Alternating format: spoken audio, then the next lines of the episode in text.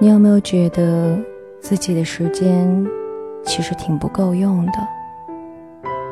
说来可笑，像静心这样的一个年轻人，居然也会有这样的一种感觉。照理说，只有年迈的老人，或者说身体不是很好的人，他们才越加的想要珍惜时间，才会觉得时间呢，怎么总是过得这么快，才会想要说，为什么我的时间总是不够用？但是很神奇，最近这段时间，我总是会觉得，自己的时间真的很少。对我是说，属于自己的时间真的很少很少。就好像我经常会对你们说，我没有时间来录新之旅啊，我没有时间做这做那呀。可能你们会觉得很神奇啊，会觉得很奇怪，怎么会呢？你白天上班之后啊，晚上下班之后，好，也就除去你一三五天需要值班的天数。那么你其他礼拜二、礼拜四、礼拜六晚上，你像我五点半下班之后，照理说我是有一大把的时间可以供自己随意的挥霍和使用的。而录制一站新之旅的话，其实也并不需要太久的时间。那么我都用这样的一段时间来干什么了呢？就像前段时间我说，嗯，最近比较喜欢看电视，当然这只是一方面。还有一个是，我最近越来越发现，其实我们跟自己喜欢的人、跟自己在乎的人相处在一起的时间，真的挺短的。前两天的时候吧，我还跟我们家开水爸爸在算这样的一笔账。我说，平时你闲着没事儿的时候，跟我在一起的时候。能不能不要玩手机，或者说不要对着电脑去玩游戏了？能不能给我一点时间，给咱们两个人一点时间？嗯，好好的看着彼此，嗯，好好的交流一下，聊聊天，然后好好的给对方一个拥抱呢？这是我所想要的一种生活。我跟他说，我们平时每一天上班吧，嗯。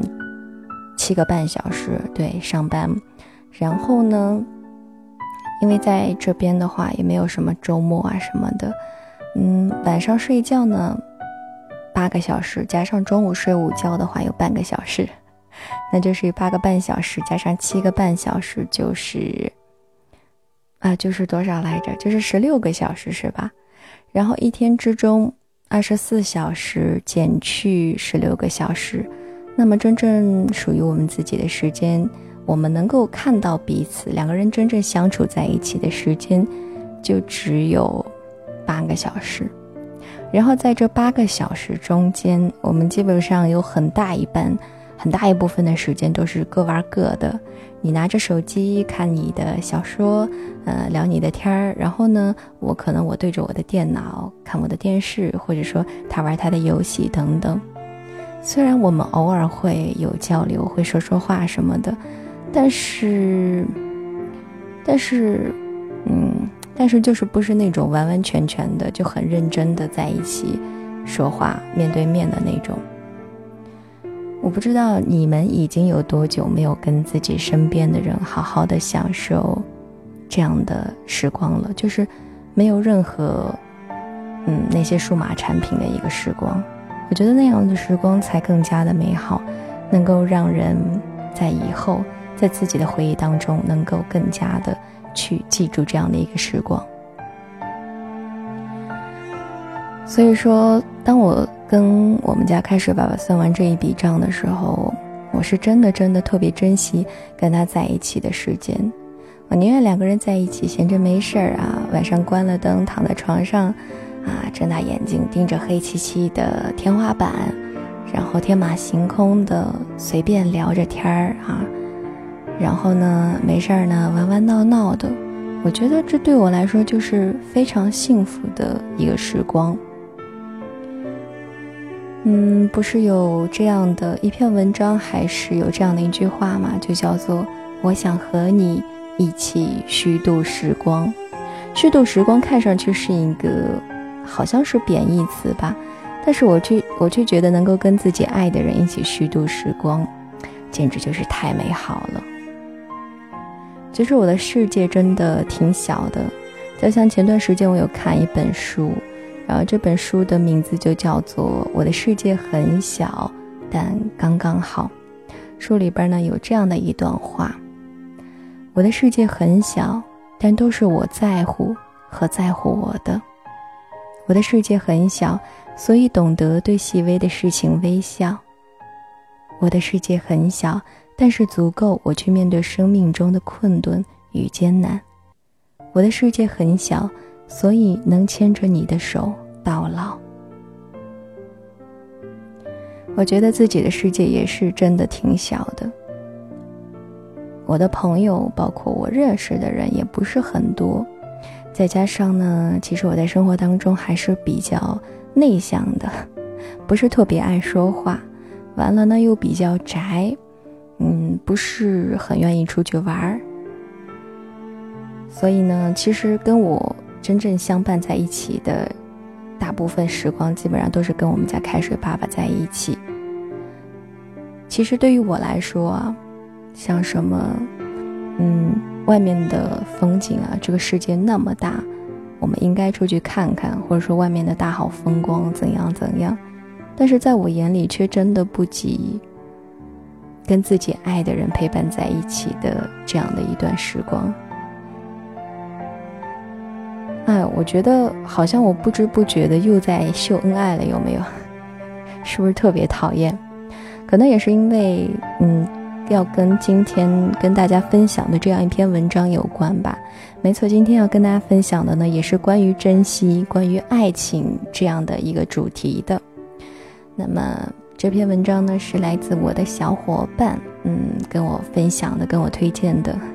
也刚好这段时间其实并没有什么时间去读书看文，也没有时间去选什么清乐，所以呢还是非常感谢能有这样一个嗯小伙伴把这样的一篇好文推荐给我，让我有机会把它拿到新之旅时光列车上来跟你一起分享。好了，废话就不多说了。接下来呢，就让静心给你好好的读一读这篇由蒋同学所写的。我们总是想要珍惜，却浑身坏脾气。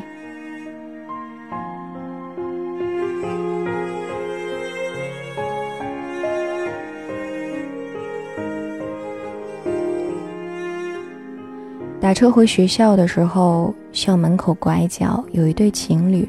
好像吵得很凶的样子，女孩歇斯底里的哭着，夹杂着骂声，声音很大。隔着一条单行道，我含含糊糊地听到一些“你走”的字眼。可是女人的身体永远比嘴巴诚实，嘴巴上说着“你走吧”，手却下意识地拉住了你的衣角。男孩并没有发现女孩拉住他衣角的手。男孩对女孩说了什么，我听不清楚。我只看到他转身离开的时候，分明用袖口擦了擦眼角的泪。女孩好像没有注意到这个细节。她看到男孩离开以后，蹲在地上就哭了。可能是年纪越大，越容易为小事儿而感到心酸和难过吧。我在心里暗自猜想。他们两个人一定都不想离开对方吧？女孩明明不舍得，拉了拉男孩的衣角。男孩明明转身离开的时候，偷偷的抹了眼泪。为什么面对不想要说再见的人，我们总是想珍惜，又浑身坏脾气呢？我是个脾气特别差的人，我爸妈曾说。这个世界上根本就没有人可以受得了你。后来我遇到一个特别爱我的男生，我对他说我脾气很差，我倔得像头驴。他说没有关系，你是倔强的小毛驴，我也爱你的坏脾气。我们经常因为生活当中的一些小事儿而吵架，但是每次吵架先低头的人总是他。其实很多时候我也觉得自己做的不对，但是该死的自尊心让人死要面子活受罪。我从来都没有主动的跟他说过对不起，即使是在我真的做错事儿的时候。最后一次又因为小事儿在马路边上吵架了，他第一次对我说：“你走吧，你回家吧。”我嗯了一声，转身就走了。他们又拉着我，我也没有回过头。晚上的时候，我收到他的短信：“我累了，我们分手吧。”原来大张旗鼓的再见都是试探。真正的离开都是悄无声息，因为我们从来都没有好好珍惜在一起的日子，所以才会在分开的时候感慨：要是那个时候我们都能够各自退一步就好了。因为我们从来没有认真的想过，对方到底有多爱你，才会在离开的时候后悔没有好好道别的机会。因为我们总是把最坏的脾气留给最爱的人，难怪到了最后，爱你的人都因为太累了，才不敢接着爱你。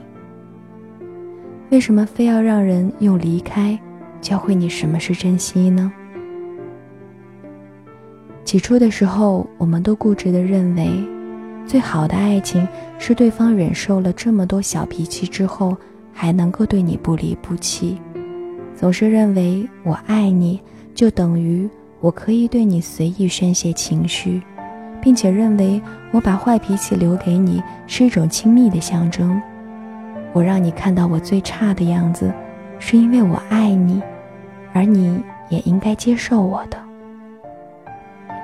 这么说来，那个爱你的人真的是倒了八辈子的霉，竟然爱上了你。在这个世界上，没有人天生就是好脾气。有人忍你，是因为有人爱你。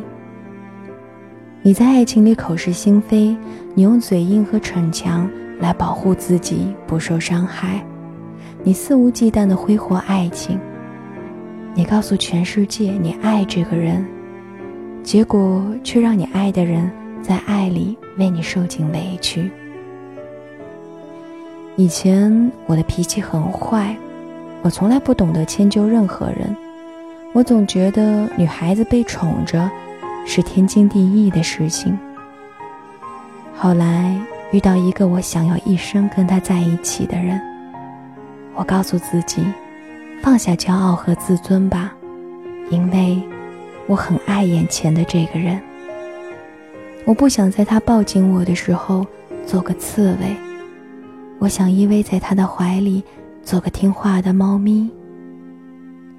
每次他问我为什么脾气变好的时候，我都会告诉他，不是天生好脾气，对你认输是因为我爱你。我们都是有脾气的人，脾气上来的时候，八匹马都拉不住自己。但是当脾气过去，冷静下来的时候，我们都应该牢牢记住，在这份爱情里，对方爱你的样子，对你的包容，对你的呵护，对你的认错和低头，都是因为爱你呀。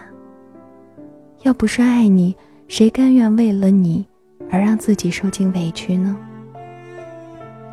我们在有生之年碰到了一个人，他变成了我们爱的人。我们能够在一起，就已经比大多数人幸运了。有什么理由不去好好的珍惜呢？我在微博上看到过这样的一段话，他的缺点很多，多得像星星一样。可是他的优点很大，大的跟月亮一样。月亮出来的时候，星星就不见了。就好像两个人在一起的时候，会有争吵，会有冷战，也会有温暖。吵架的时候总觉着是对方的错，嗓门总是要压过对方。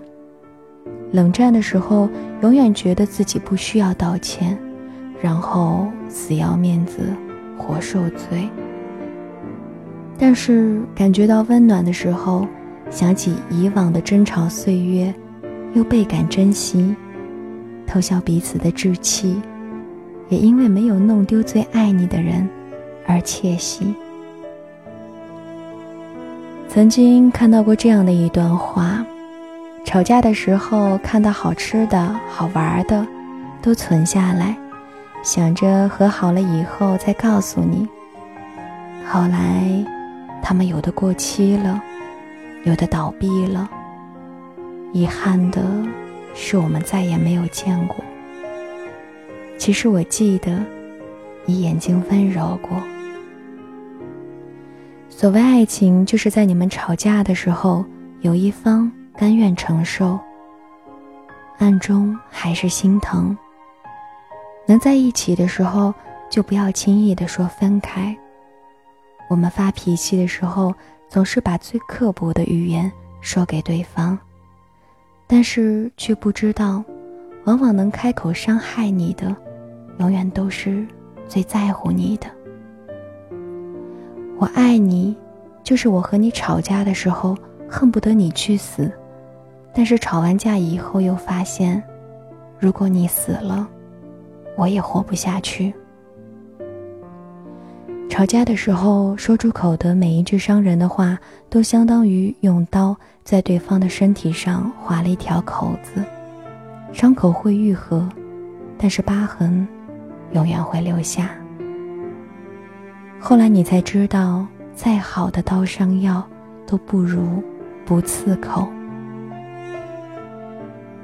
和离我们仅一步之遥的人错过，之后，哪怕你化身绝世英雄，身披金衣金甲，脚踏七彩祥云，一跃十万八千里，也未必能够把对方追得回来。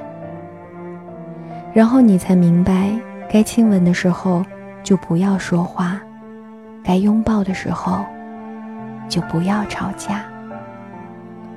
以后我们好好相处吧，我们彼此包容，彼此珍惜。我不必满目狰狞，捆绑着爱的名义和你闹情绪，你也不必因为爱我，所以在爱情里面受尽委屈。我再也不想用浑身的坏脾气，去伤害我爱的人。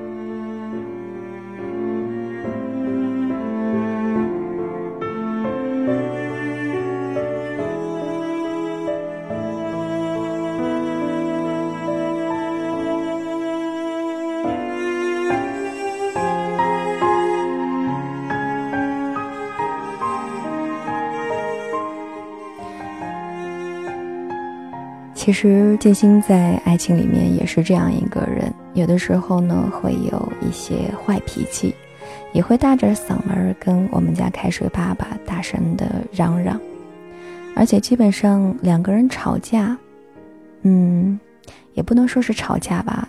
如果说吵架的定义只是两个人互相大声嚷嚷着跟对方说话的话。嗯，而且每一次像这个样子的吵架都是由我先发起的。可能女孩子的脾气就是要比男孩子来的怪一些吧。任何一些细微的东西都会让我们变得很敏感。然后，因为每一次跟开水爸爸闹不愉快的时候，每次最先认错的都是他，不管。我们两个人到底谁谁对谁错，他都会先过来抱住我，跟我道歉，让我不要生气了。讲真，这样的男人真的是特别好、特别好的好男人。然后，其实每次真的正如文章当中所说的那样，很多时候两个人之间内心其实已经没有在怪谁了，可能就是碍于面子吧，死要面子活受罪。